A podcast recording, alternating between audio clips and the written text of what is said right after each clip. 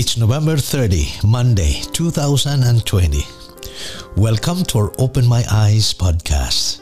Well, in episode 300, Death of Sarah.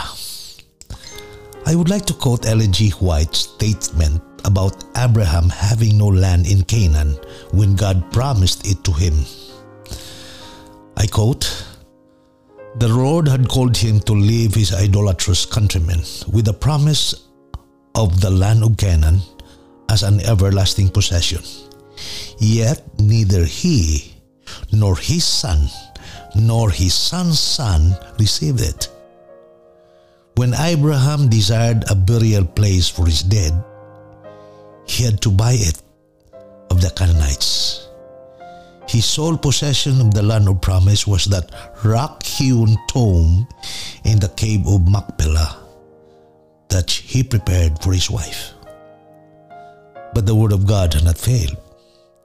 Neither did it meet its final accomplishment in the occupation of Canaan by the Jewish people.